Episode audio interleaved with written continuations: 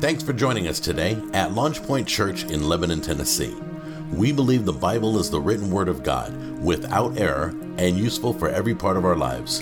We believe that through learning and teaching of the word, others might come to know God, find freedom, discover their purpose, and make a difference. Thanks again and enjoy today's message from Pastor Jim Cubitt. All right. Turn to Ephesians chapter 2 as we're making our way through the book of Ephesians. I'm, uh, I'm just going to get straight into this. Paul, don't worry about the pictures we talked about earlier. I'm just going to skip all that. I'm going to tell you that Paul, it was a Jewish tradition for teachers to give a what they call a lesser to greater than argument. And what I mean is they'll tell you the lesser thing and build up to what is the greater thing. You'll see this in the book of Hebrews over and over and over again as they talk about the, the heavenly temple and the, the better sacrifice and all these things that is ultimate that are ultimately Christ Jesus. They start with the lesser identified or shadowed or typed in the Old Testament, but because of Christ Jesus, the greater. And so Paul, because he is of the Jewish tradition, understands this lesser to greater argument very well, and he makes a lesser to greater argument in verses 1 through 10 of Ephesians chapter 2. He starts with, We were dead. That's the, that's the lesser argument. The fact that we were reprobates. And I'm going to get all that in a minute. But because of God, there is a greater argument to be had that you are no longer dead, that you are no longer reprobate, that you have been called by God, that you have been inundated with His love, His mercy, His grace, and all of these things. And this is the message that we see in Ephesians 2 1 through 10 that I don't care who you were. And honestly, I don't care who you are. Christ can save you, has saved you, and can keep you. Amen? That's the lesser to greater argument that I want to get, get across today. So many of us condemn ourselves over who we were. And some of us walk in the shame of who we are right now. Can I tell you to stop? Because there's a God out there that loved you enough to send Christ Jesus to you when you were the worst of the worst. Jordan, many years ago, he said we've known each other six or seven years. I'm not insulted by that, even though it's been closer to 10. Uh, but uh, I was listening to him teach a group of kids one day because he was the youth pastor, or the children's pastor at Cornerstone. And I think they had him going in and actually teaching the youth that day. But he said this, and this is the truth of, of the God that we serve. He said, God has been practicing his welcome home speech much longer than you've been practicing your can I come home speech. Isn't that beautiful? And that's what Paul's telling us today that God made a plan for us. It doesn't matter who you were, it only matters who you can be and who you are in Christ Jesus. So let us read together. Ephesians chapter 2, 1 through 10 reads like this. And some of this, this is the, some of the most beautiful theology in all of your scripture. And you were dead in your trespasses and sins, in which you formerly walked according to the course of this world, according to the prince of the power of the air, of the spirit that is now working in the sons of disobedience. Among them, we too were formerly lived in the lusts of our flesh, indulging the desires of the flesh and of the mind and were by nature children of wrath, even as the rest. So there's three words I want you to listen to, or four specifically. In verse 1, it says, You were. In verse 2, it says, Formerly. In verse 3, it says, Formerly. In verse 3b, it says, Were. And then in verse 4, it says this, But God. Everybody say, But God being rich in mercy because of his great love with which he has loved us, even when we were dead in our transgressions, made us alive together with Christ. By grace you have been saved and raised up with him and seated with, uh, with him in the heavenly places in Christ Jesus. So you want to talk about a lesser to greater argument. This is who you were, but the greater argument is that you are now seated in the heavenly places with Christ Jesus. Verse 7 so that in the ages to come, he might show the surpassing riches of his grace and kindness towards us in Christ Jesus. For by grace you have been saved through faith, and that not of yourselves. It is the gift of God, not as a result of works, so that no one may boast, for we are his workmanship, created in Christ Jesus for good works, which God prepared beforehand so that we would walk in them. Amen. Man, that's a good word right there. And so I want to make a couple of points out of this text that I think are vitally important. And we have to start with who we were. What I love about the gospel, besides the fact that it is the power of God unto salvation, is that it is the whole story, our whole history, and how that plays out in Christ Jesus. The gospel starts, has to start with how terrible you were. Because I can't declare to you how good God is and it make any sense to you unless you understand you don't deserve his grace and mercy in the first place. And so this is what Paul is saying. He says, he says, You were dead in your trespasses and sins. We were absolutely dead. We are at, and of course, he's talking about spiritually, not physically, obviously. But he said, You are completely unresponsive to the call of God until by the Spirit of God we are provoked by God.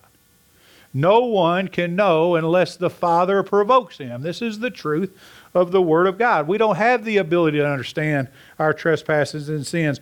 We don't know how dead that we are. Now, I'm not saying, listen to me, this is important. I'm not saying that you don't know there's a God. I'm saying you have no ability to respond to God.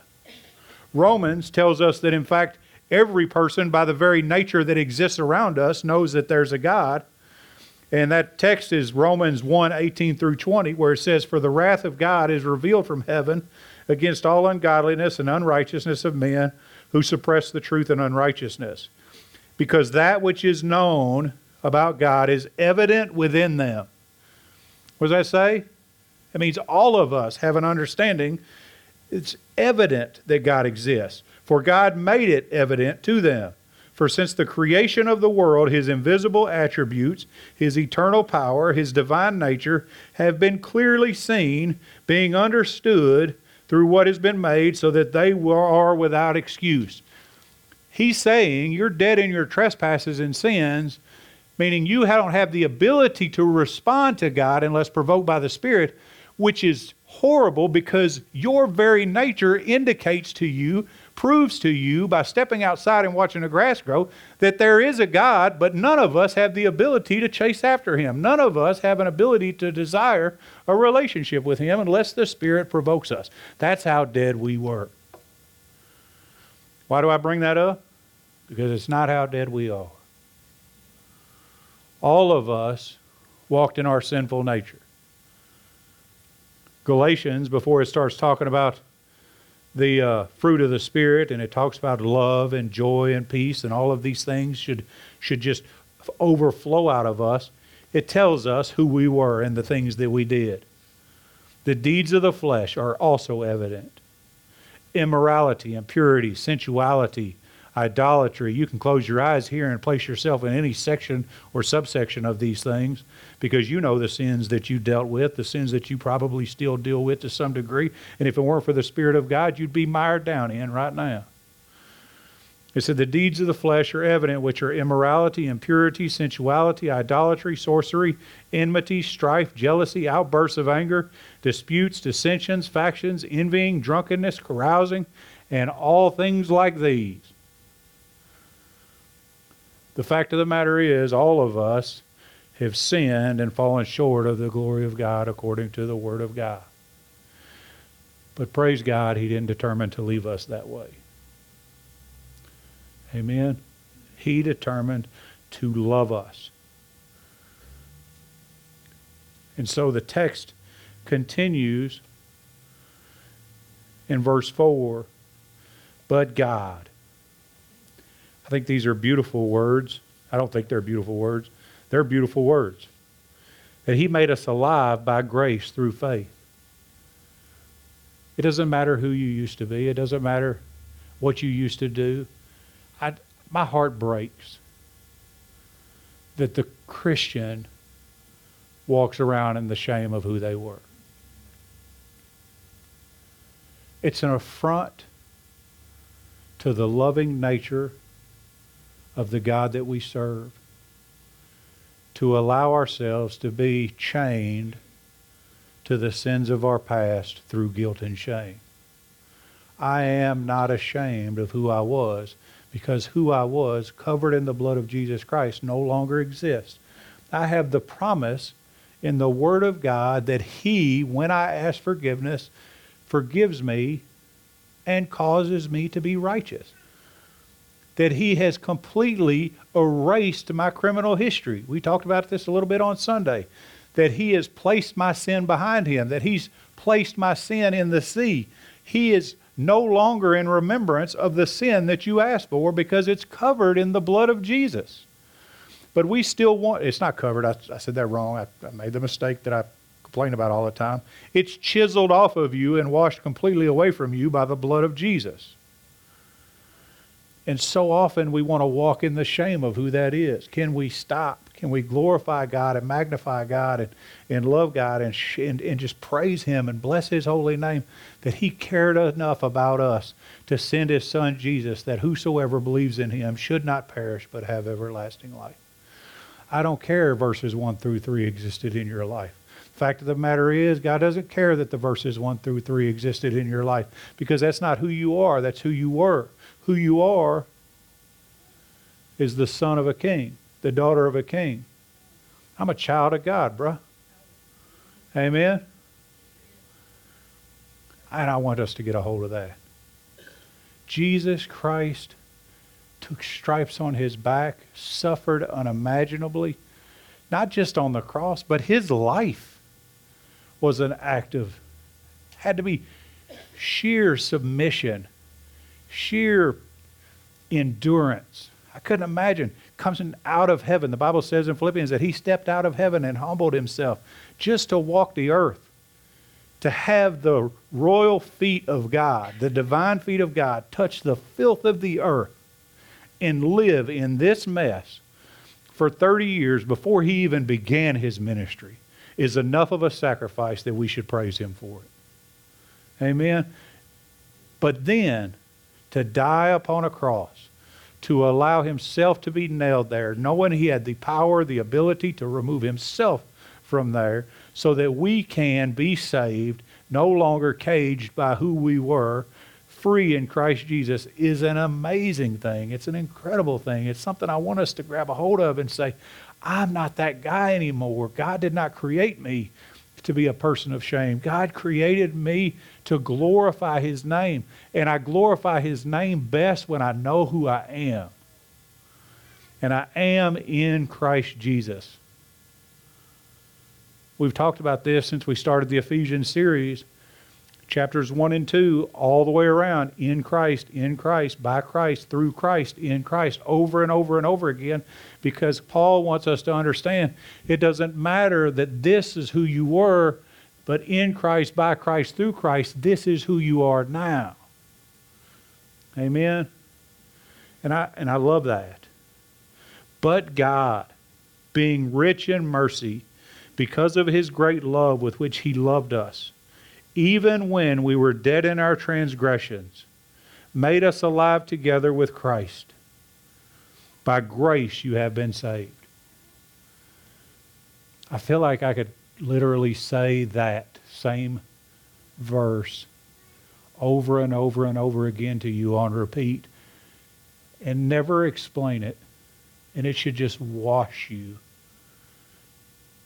in a way that causes you incredible peace. And so I'm going to again, at least one more time, but God. All that stuff, but God. But God, I put this on Facebook earlier this week, or maybe even today, I don't remember. But God is the great nevertheless. I was weak. Nevertheless, I am strong. I wasn't sufficient. Nevertheless, through Christ, I'm sufficient. I was tormented. Nevertheless, I am at peace. I was going to hell. Nevertheless, Christ saved me. But God is the great nevertheless in your life. Let him be the great nevertheless in your life. But God, nevertheless, God being rich in mercy, which means the extension of his love, he was so moved by our situation that he had to take action because of his great love with which he loved us, even when we were dead in our transgressions. Did you know, even when you were dead in your transgressions, God heart, God's heart broke for you? Even when we were dead in our made us alive together with Christ Jesus. We see this same truth in Romans 5 8. But God, nevertheless, while we were still sinners, Christ died for us while we were still all of these things in Galatians 5, when we were still all of these things in 1 Corinthians chapter 6 verses 9 and 10, when you were all of these sins or any segment of these sins, when you were absolutely mired down in who you were, but God loved you enough to send his son Jesus Christ so that you wouldn't be dead in your trespasses, so that you wouldn't be were formerly, formerly or were, but so that you might be seated with Christ in the heavenly places. I feel like somebody ought to say amen. I just think it's good. I, I'm sorry if I get passionate about it. But the question is, why would God do such a thing for me? Do you know I can believe that God, I can believe God just about for anything for you. I look at people that are broken physically, spiritually, mentally, and I could pray healing over them, absolutely convinced that God's going to move on their behalf. Because the Bible says that, that by the stripes of Jesus Christ, we are healed. That He took our infirmities and our diseases. That's what the Bible says. And because the Bible says it and you have a need for it, I believe that you that He'll meet that need. Because He promises us, because He is near, that we can have peace, I can believe for peace for you no matter what your circumstance is. Can I tell you honestly, though, and as transparently as I have, I don't have enough faith or as much faith as I'd like to have for myself. Because I know who my dead in trespass and sin guy was. You don't. You see Pastor Jim. I see circa 2004 borderline alcoholic, horrible reprobate of a man, Jim Cubitt. But you know what? God doesn't see that anymore. So when I tell you don't walk in that shame, I'm here to tell you that's a fight I fight every day. But it's a fight I'm winning. And it's a fight that you can win too. Because Christ died so that you could. I just want us to have confidence in who we are. Because God loves us. The reason why he did it, according to this text, is in verse 4, he says, because he's rich in mercy. In verse 4, the second part, it says, because of his great love. By grace. In verse 5. In verse 7, it says again, by his grace in verse 7b, because of his kindness toward us. In verse 8, because of his grace. Because of his love for us is so overwhelming that he had to extend mercy to us. Because his grace over us was so beautiful that he wanted to prove his loving kindness to us. Because he wanted us to be in relationship with him, he sent his son Jesus that we might be in Christ Jesus. Why does God do it? Why did God do it? Two reasons. Because his love was too big, is too big to leave you the way he found you. And two, for the sake of his own glory. That's good. So that in the ages to come, verse 7, he might show the surpassing riches of his grace in kindness toward us in Christ Jesus. Did you catch that?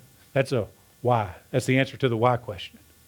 So that in the ages to come, tomorrow, the next day, the next day, through all eternity, he might show the surpassing riches of his grace towards us in Christ Jesus. So people can look at our lives and say, I glorify God because of Pastor Leonard. I glorify God because of you, Miss Debbie. I glorify you, God, because of you, Wendell. I glorify God because of you, Matthew, because it's God's grace, God's mercy that saved you. I don't care who you are or what you are, all the level, all the ground at the foot of the cross is level, and all of us have the same footing there. Because God's grace is sufficient, because His mercy, because His love for us, He gave us His Son Jesus. That's why. So that He could prove His love for us, and so that He could glorify Himself in the love that He extended to us. My question to you, and I'm not done teaching yet, probably should be. My question to you is what are you doing with that love? What are you doing with his expectation of glory? How are you living your life day to day to be the expression of love that he is to others that he was to you? Because the Bible says if you say you know love but know not God, you don't know God because you don't know love because God is love. And so if you're not willing to love people like God loves you, which means sacrificially, means giving up your time, your treasure, your talent, then you don't love them like God loves them, which means you probably don't know what love is at all. We need to get down to the root of this thing and say, listen, sometimes, according to John 30 30, we have to become less so somebody else can be greater. And that, that just rips away my flesh. But that's okay. I think that's the point. We're supposed to be willing to as Pastor Jordan says, crawl upon our own cross, not Jesus' cross. Jesus had his own cross to bear. But all of us have a cross to bear. What are you doing with the love God gave you? And what are you doing with that love in a way that glorifies Him? This convicts me. These questions cut me. But they're necessary questions. Which really brings us to my last point, and the last thing I'll say he says, For we have been saved by faith. For by grace you have been saved through faith, and that not of ourselves, it is a gift of God, not as a result of works, so that no one may boast. Think I've made that abundantly clear. You didn't do it. You can't do it. You had no ability to come to God, no desire to come to God. It is because His grace extended to you and your faith in understanding who Christ Jesus is and the proclamation of that faith, according to Romans 10 9 to declare out of your mouth Jesus Christ is Lord, believing in your heart that God raised him from the dead, you shall be saved. That is how you are saved, not by your works. Now, that sounds contrary to what I just told you. How are you showing the love? But it's not contrary. James will tell you, Show me your works. Without faith, I'll show you works that's dead, or faith that's dead. Show me faith by works, and then it'll be dead too. They have one has to have go equally with the other. If I have faith in Christ Jesus, then Jesus ought to ooze out of me. Amen? But that's not the last point. This is the last point. All of this stuff, who we were is no longer who we are. We've been saved by grace through faith, not as something we've done, but something that's been done for us for this reason. For we are his workmanship, created in Christ Jesus for good works, which prepared beforehand which God prepared beforehand so that we would walk in them.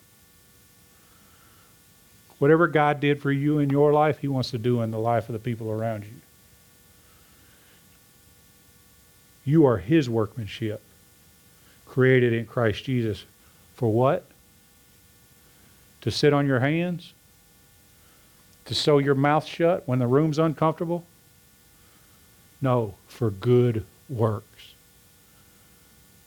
And the only good work is the work done necessarily to show God glorious. And so we've been saved out of the mess that we were in by grace, mercy, love. And we grab a hold of that by faith. But our responsibility to it is to ensure that we participate in the ministry of reconciliation so that other people might know what we know. That's my prayer. I think that's, if Paul were going to pray, I think that's what he would pray in this text. Show them who they are versus who they were. They were lesser than they are now. They're greater now than they've ever been. We are greater now than we've ever been. And the hope of our eternity is that we'll be greater still. But between now and our eternity, let's make sure that as many people come with us as we can make come with us, or that as we can cause to come with us by declaring the gospel. You know, I don't know what to say. I've told you what to say a thousand times since we've been here. Romans 3:23 for all have sinned and fallen short of the glory of God. Tell them. John 3:16 you had this sin problem but God. John 3:16 sent his son to you. In Romans 10:9 how do you procure the solution to that problem? Which is Jesus by declaring in your mouth that Jesus Christ is Lord.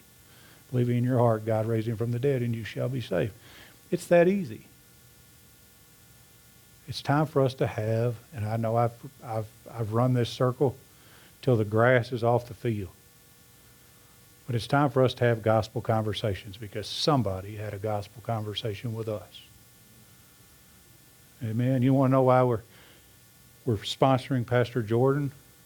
While we're, while we're sending Tim Brewer? While we send people to the Middle East? While we do everything that we do locally? Because we're God's workmanship prepared beforehand for good works so that others might know what we know. Amen.